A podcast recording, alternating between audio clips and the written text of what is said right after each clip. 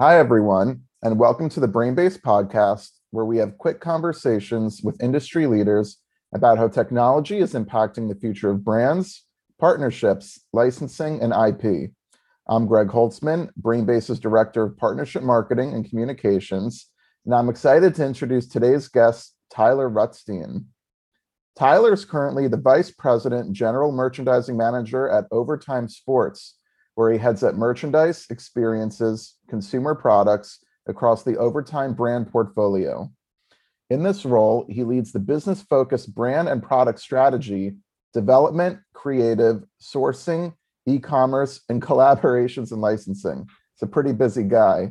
So prior to over joining Overtime, Tyler was at Adidas for eight years, leading the marketing and merchandising efforts at Adidas North America for its style collaborations and fashion partnerships. Tyler's been based both in Europe and in the US and now calls New York City home. He received his Bachelor of Science degree from the University of Florida with a major in journalism. Go Gators. We may have to talk about Tim Tebow on the Jaguars later. For some background, you know, Tyler and I have worked together for almost exactly a year now, helping Overtime find some great licensing partnerships. I think we got started June 2nd of 2020, Tyler. So I'm wow. excited to celebrate our almost one year anniversary with a deep dive into your career and overtime on the Brainbase podcast. Welcome, Tyler. Thank you, Greg. Appreciate the warm intro. Always a pleasure talking shop with you. Yeah. So would love to dive into your career from the very beginning. So obviously you've had such a great career, you know, working at some big brand names like Reebok, Adidas, and now Overtime. How have the different areas you've worked across, which have been, you know, sports, fashion, apparel, changed over the span of your career? It's a good question. I would say to break it down for you, sports has really changed from a content consumption standpoint, hence overtime, hence the birth of, of overtime mm-hmm. and where we are, knowing that Gen Z, our young consumers, aren't watching full games, they're watching highlights, they're watching clips of it. That's probably been what I've seen as like the biggest change and trend in sports. It's it's always been hero, athlete driven, star star driven for the most part, and I, I don't see that changing across the landscape. That'll always be an inspiring and moving part of sports. I would say another really amazing aspect of sports and the landscape and how it's changed is the activism, mm-hmm. the athlete empowerment them becoming like real forces for change across everything that we see within the US and across the world. So that's been for me a particularly moving part of, of the change in sports. On the fashion side, you know, particularly when I was at Adidas, uh, we took a huge focus on sustainability and changing, you know, the the fashion landscape in terms of consumption, in terms of sourcing materials, removing plastics from the supply chain that's been a bigger piece to to cracking like the fashion puzzle i would say. Mm-hmm. uh, and then thirdly on the on the apparel side it's so accessible today. Everyone can have their own brand. If you're an influencer if you're if you have a platform you could drop your own hoodie you can drop your own t-shirt and you could really make something at, at, out of almost nothing in a way. Uh, so that the accessibility within the apparel space has has really changed. Everyone's collaborating with one another so you see this mix of oil and water more than ever. To me those are the most interesting and engaging collaborations. Right. Uh, i i previously was working on collaborations at adidas and you just see this across the board this whole new force for for partnering and collaborating which has been which has been fun across sections, across categories. There's so much different partnerships happening. So those have been my my key takeaways for those three pillars. Yeah, and I think also with hmm. fast fashion, would you say that the speed at which you would bring, you know, products and collaborations to market has kind of increased since you started, you know, at Reebok, just like that, like really quickly, and especially you mentioned how anybody could you know drop a merch line with you know companies like fanjoy and represent. There's just so much competition now as compared to like 10 years ago.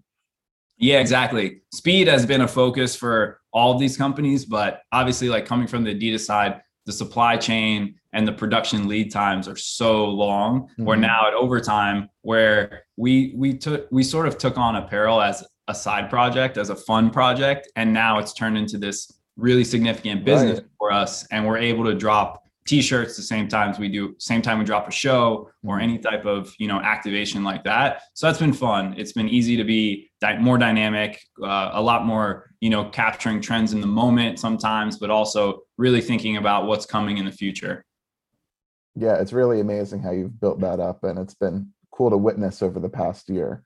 So, speaking of, you know, early on in your career, which was your time at Reebok, who eventually got purchased by Adidas, they're on the selling block now. So, curious if you have any hot takes on Reebok's next destination and who might purchase them. Perhaps, you know, you have any ideas, any seeds you want to plant on who you think, you know, what might be the next best move for them. And you know, since you then went on to Adidas, maybe you have some intel on why you think it just hasn't worked out for them.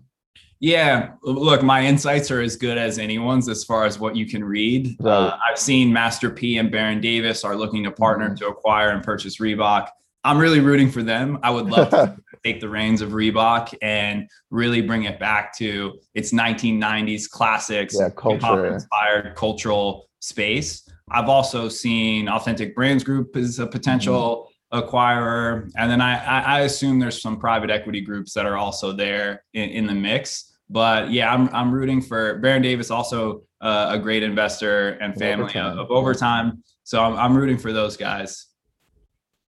Awesome. And, and why, yeah, why do you think it hasn't really worked out for Adidas? Was it just too similar? I think they weren't able to really focus on Reebok as much. Maybe whoever purchases Reebok next just really has to have that uh, be kind of one of their sole business focuses. And with Adidas having been doing so well and growing so fast since they purchased Reebok, perhaps they just couldn't give them the love and attention that it needed. Yeah, I would say, look, if you asked a hundred Reebok employees and a hundred Adidas employees like why it didn't work, you would get a couple hundred Yeah, different sure. answers. But for, from my standpoint, I think, look, when Adidas acquired Reebok, Reebok was somewhat pigeonholed to a degree to like get after fitness. And by mm-hmm. doing that, they strategically went after CrossFit. And CrossFit is a really narrow focus. It's a really niche market. And also at the same time, like they're they're a really tight-knit community. And they were almost anti-big brand, almost going through that. You could look at the case study of how Right. Nike came into skateboarding with SB and they did all of these strategic moves to really make it feel like this was born from skate. I don't know if Reebok really took those necessary steps, but even even though they did and and they did become the the official partner of the CrossFit games, there's so much there's so much more that's changed over that 10 year period, right? We've seen content and commerce really become such big focuses in terms of driving products and, and sales. And the content piece with CrossFit is so is so niche. You Mm. don't really have the influencers. Like l- let's just look at boxing today. You see boxing making this huge resurgence. You have a ton of influencers like Jake Paul coming in, bringing more eyeballs to the sport, but also you have this like 18 to 24 year old group of of athletes. You know, Ryan Garcia probably be the leading one with a huge following. And CrossFit doesn't really have those personalities. Rich Froning Mhm. was that guy for for a while when Reebok really got into the game. But I think that strategically pigeonholed Reebok while also then like everything that was so cool about Reebok from the classics, the Iversons, Yep.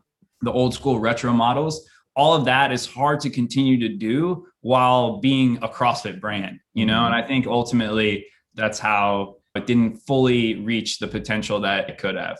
And maybe if, if Master P and, and Baron take it over, you know, I, I feel like I know where their heads are at in terms of what they are thinking about in terms of bringing back that that true DNA. I used to rock Mhm. black and white Reebok classics every day Oh, yeah. in middle school. I'm thinking they they would go go that direction. I, I'm hopeful they would. Tyler, I used to have the G units. Remember the G, G units? units, Oh yeah. yeah.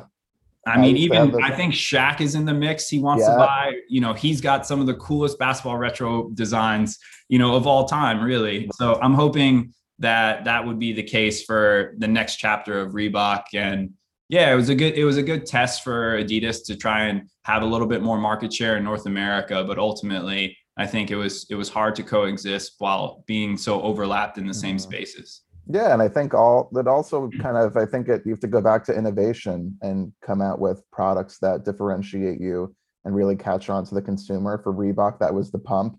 I believe that back in the the 80s. Yep. Speaking of innovation, I think that's why overtime has been so successful and and so on fire recently. Now that you're at overtime, and you know you guys are hiring a bunch, you have the new overtime elite league. What initially drew you to joining overtime from a major, major company like Adidas? And what projects and partnerships have you been most proud of since you started? Well, when I was first introduced to overtime, I just I talked to Dan, the co-founder. He's ultimately my boss as well, and he's he's a really visionary, you know, guy. He's got this amazing kind of challenger mindset and big personality. And then I was just looking at like where the world was trending, you know, and where you know athletes were going and all of this content that was really high school basketball at its start, but you were seeing it just transform in this model of like covering high school basketball players as influencers and really mm-hmm. just covering their highlights and building them up and amplifying them and and really creating not a media platform but a community in a mm-hmm. sense mm-hmm. that to me was like really special and i saw like this is something i want to be a part of this is a trend that i think is is ultimately going to win over you know the next generation of of consumers of athletes of of overall just like participants in in the sports world so the more i and and honestly I, I really did like my research too i was i was talking to so many different people and i was asking all these kids like what do you think about overtime and mm-hmm. what do you think of, would you wear overtime and the overall brand love and oh, they were shout out overtime you know they threw up the yeah, the o. And, and the overall just like brand advocacy and and excitement people had and passion people had for for the media platform or for what we whatever you want to call overtime was amazing. And so ultimately that was a big push for for me and just overall validating to to come over and make the jump to overtime. I also wanted to be a part of something smaller a little bit more of a nimble startup. I thought as my career progressed like that was ultimately something that i wanted to i guess check the box with and really have that type of experience. So this was a big draw for me and then is there anything you've worked on so far that you've been like, damn, this was awesome. Like this really took us to the next level, maybe with your kind of e-com operations, something that just was like, this is working. We got to keep at it.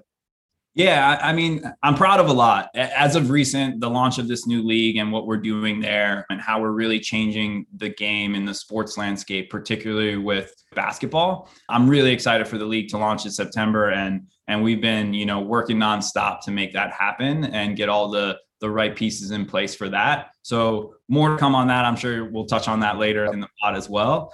I would say like last year, which was a crazy year for so many different reasons, the brand really stood out and was validated by our consumers. And overall, apparel became a third of our revenue last year. And we really saw this surge in the brand and, and e commerce in particular.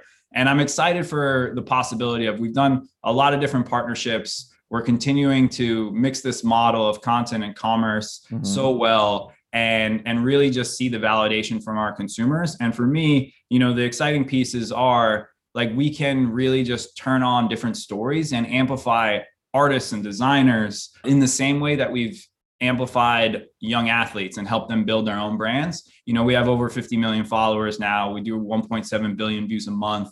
We really just try and tackle on so many things that are at the heart of what we're trying to do the overtime way. We just launched a show a month ago called Race and it's a particular it's a particular project that I love because it is in essence like so overtime. It's about a, a kid named Hayden Swank who is the tier is like in that second tier right below, NASCAR. And he's half black half white. So the show the name race is kind of a double entendre but it's his journey as he goes through the trial and tribulations with racism in america being part of you know trying to make it in a sport that has been historically one of the most racist sports as well and really like he's got all the skills talent. He's such a great person uh, and we really take you through his journey. We dropped some apparel along with the show which sold out which wow. was also really cool to see like you know how we can really capture all those different aspects of dropping a show having a personality as part of it and then really you know monetizing it on the consumer product space too. No that's awesome. I've definitely been seeing that pop up on social. I'm excited to, i've seen clips. I'm excited to check out the longer uh, episodes so yeah, moving on. It's a good one. Yeah. And I think a huge part of overtime success is kind of the successful e commerce operation that you've built up. How much focus do you put on developing your own products versus sourcing, you know, licensees and partners. We've worked on Pop-A-Shot together. You've done PSD, you've done Fathead, a few other collaborations. So how do you kind of weigh doing your own merch and your own products versus bringing in partners? It's always a balance. I would say it's a case by case basis. We love making our own stuff, mm-hmm. and we we've done a really good job in terms of making some really high quality products. But I also then I don't want to get involved where others are the true experts in this space, and they've probably been doing it for decades or hundreds of years, if anything. And so, like when it comes to like performance apparel or performance products, we're not really going into that in a mm-hmm. in a big way. We'll we'll partner, we'll license with someone who who is much more authentic to that space and where we could bring a different edge to a particular product or franchise there.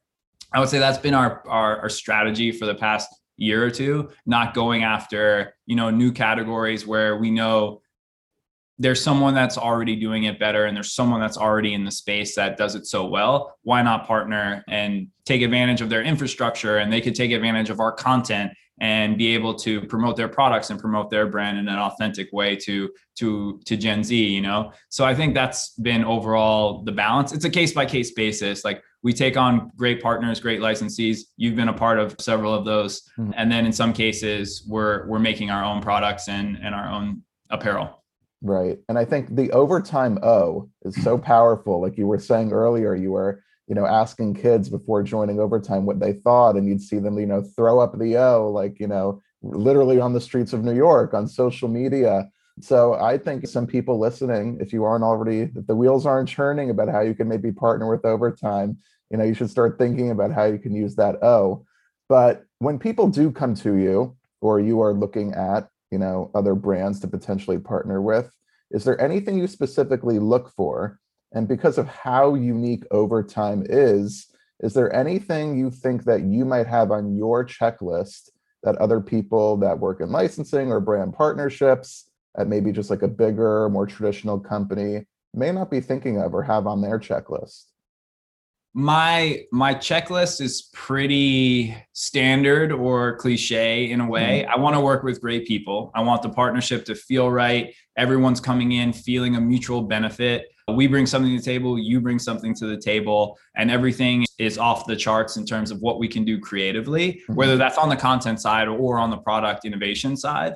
Those are you know my checklist is short. It should make sense we should feel like it's bringing something new to the game and we should feel like it's some it's ultimately something different. When we've done things in the past i think ultimately like it's either been centered or anchored in sport or basketball in particular because like we find ourselves really rooted in basketball culture. But then at the same time the clash of two different worlds colliding i think is something that makes collaboration special and feel different. And and our consumers are sharp you know? They could sniff out things when they're not authentic and we always want to make sure that we're being authentic and and part of our community and we want the the brand partner or the potential brand partner to also have a community or be the the type of brand that's in a positive light just like we always try and be for for our community and our followers. Right and i think what's great is you guys also you know what makes you different than just any other media or sports property it's just your marketing power. Like you mentioned the more than 50 million social media followers across your platforms.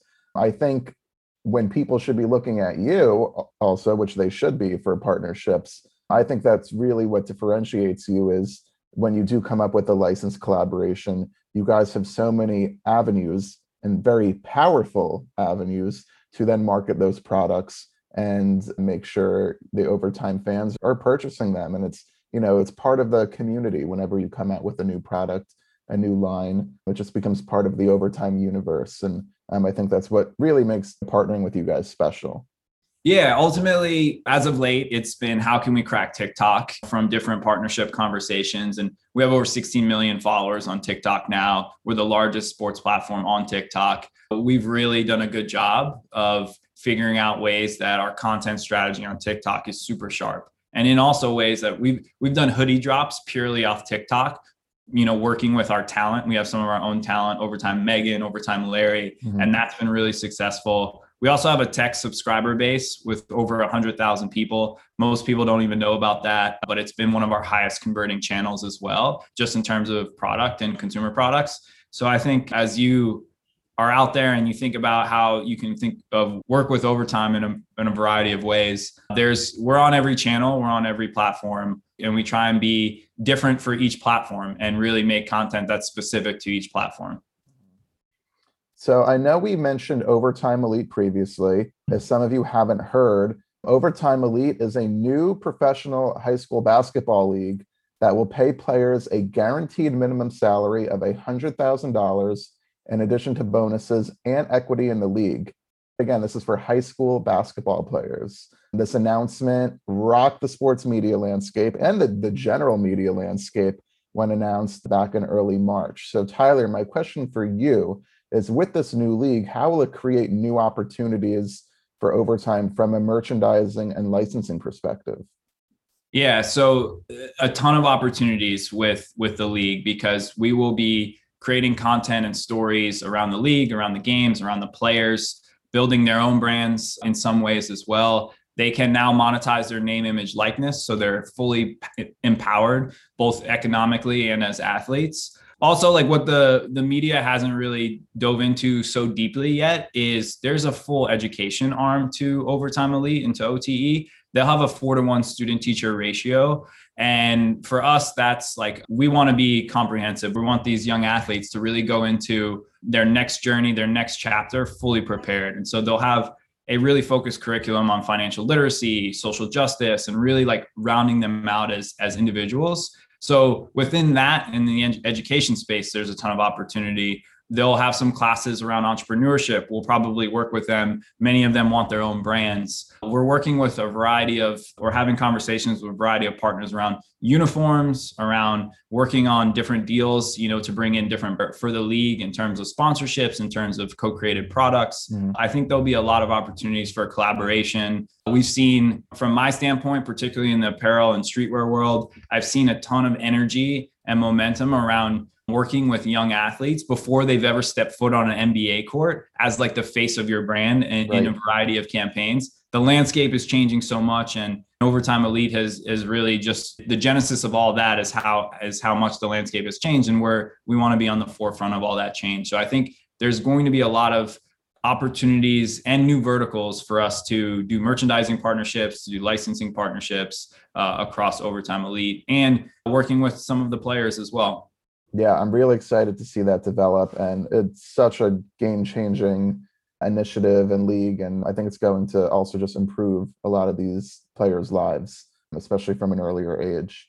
Agreed. Uh, and so I think with the creation of this league, obviously the overtime IP just became a lot more powerful um, and more valuable. And I think just it, it gains more and more value with each passing day.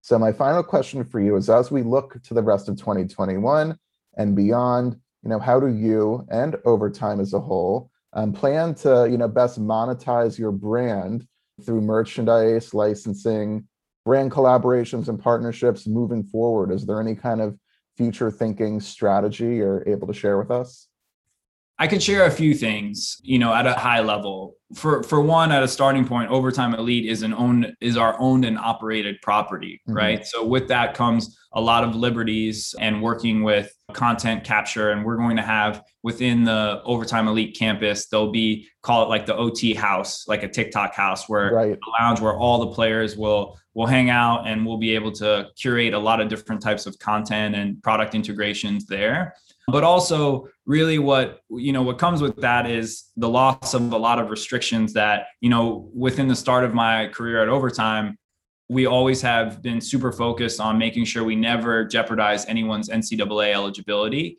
And there were so many gripping rules around around that type of stuff within different states around the country. So a lot of those things are changing and our audience is is hyper focused and engaged around all of that stuff. So i think there'll be a lot of opportunity within that space as we as we build out like our licensing partnerships and product partnerships there. Awesome.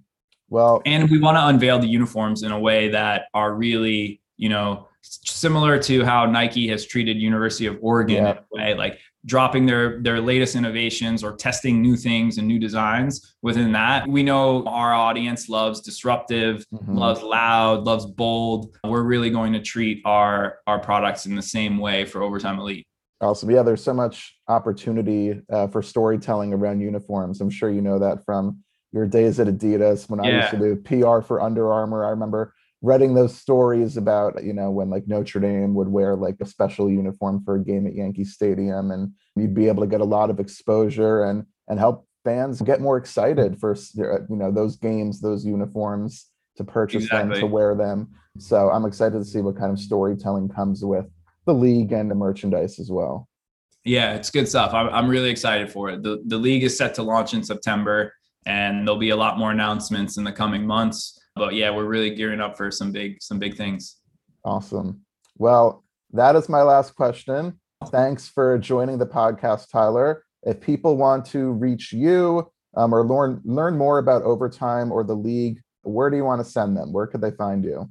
You could find me on LinkedIn. You can, I check LinkedIn messages probably once or twice a week. You could also find me on Instagram. I check my DMs regularly. Tyler Rutstein on Instagram, just like my name.